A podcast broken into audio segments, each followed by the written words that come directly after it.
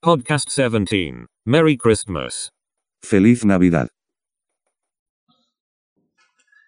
Vamos a hablar de la Navidad y cómo la celebramos en España. Bueno, comienza mucho antes de la hora real. Creo que sé lo que quieres decir. Y en primer lugar, la Navidad es una fiesta familiar. Sí, estoy totalmente de acuerdo contigo. Carmen, ¿cuándo es el día de Navidad? La primera es la Nochebuena, el 24 de diciembre. El día de Navidad es el 25 de diciembre. ¿Y cuáles son los preparativos? La mayoría de las familias tienen un árbol de Navidad en sus casas. En la decoración del árbol de Navidad suele participar toda la familia. Me enteré que esta tradición vino de Rusia. ¿Qué sabes al respecto? Bueno, la primera persona que puso un árbol de Navidad en España era de origen ruso. Se llamaba Sofía Troubetskoy y era viuda de un hermanastro de Napoleón.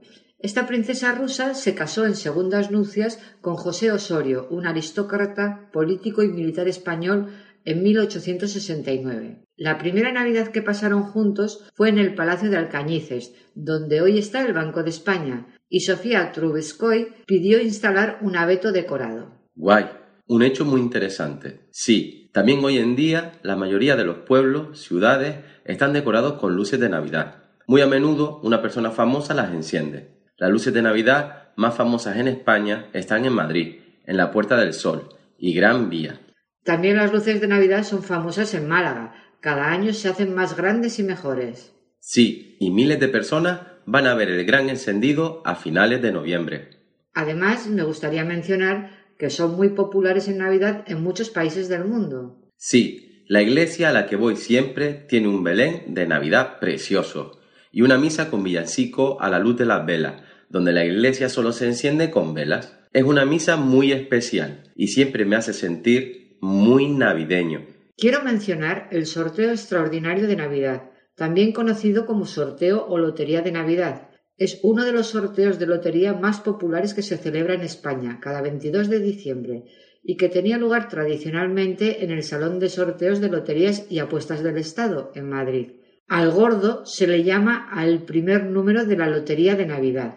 Sí, un niño del Colegio de San Ildefonso extrae una bola del bombo de números y otro niño, a la vez, una del de premios, siendo cantadas ambas por otros dos que insertan las bolas en los alambres dispuestos al efecto.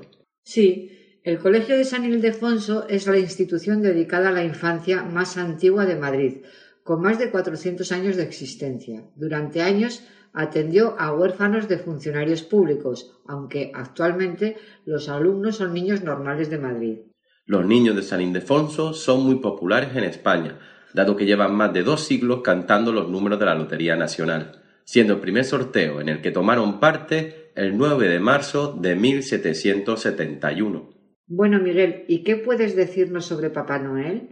Bueno, los niños creen que Papá Noel entra por la chimenea y deja los regalos en calcetines o en fundas de almohadas.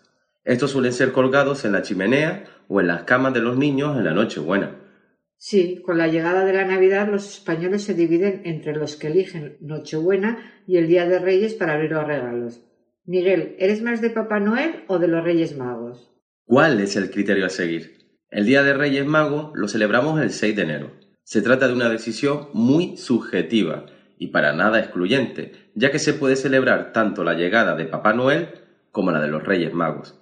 Sin embargo, en muchas casas se prefiere el día de Navidad para abrir los regalos porque así los niños tienen más tiempo para disfrutar de ellos a lo largo de sus vacaciones. Sí, de acuerdo. Por contra, la historia que hay detrás de los tres Reyes Magos ayuda a crear una atmósfera mágica en las casas, y son muchos los que se rinden a la tradición de dejar comida para los reyes y agua en las bañeras para sus camellos, cansados del largo viaje por Oriente. El 6 de enero es la llegada de nuestras majestades los Reyes Magos de Oriente, una tradición propia de la cultura española. Carmen, ¿qué comemos la Nochebuena y durante Navidades en España? Sin duda, la Navidad es una época eminentemente gastronómica.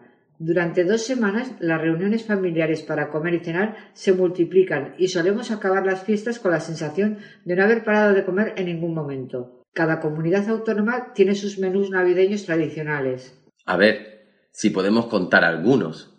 Sí, las comidas navideñas suelen ser bastante copiosas. Normalmente se empieza con la degustación de varios entrantes y aperitivos, que pueden ser tanto fríos como calientes.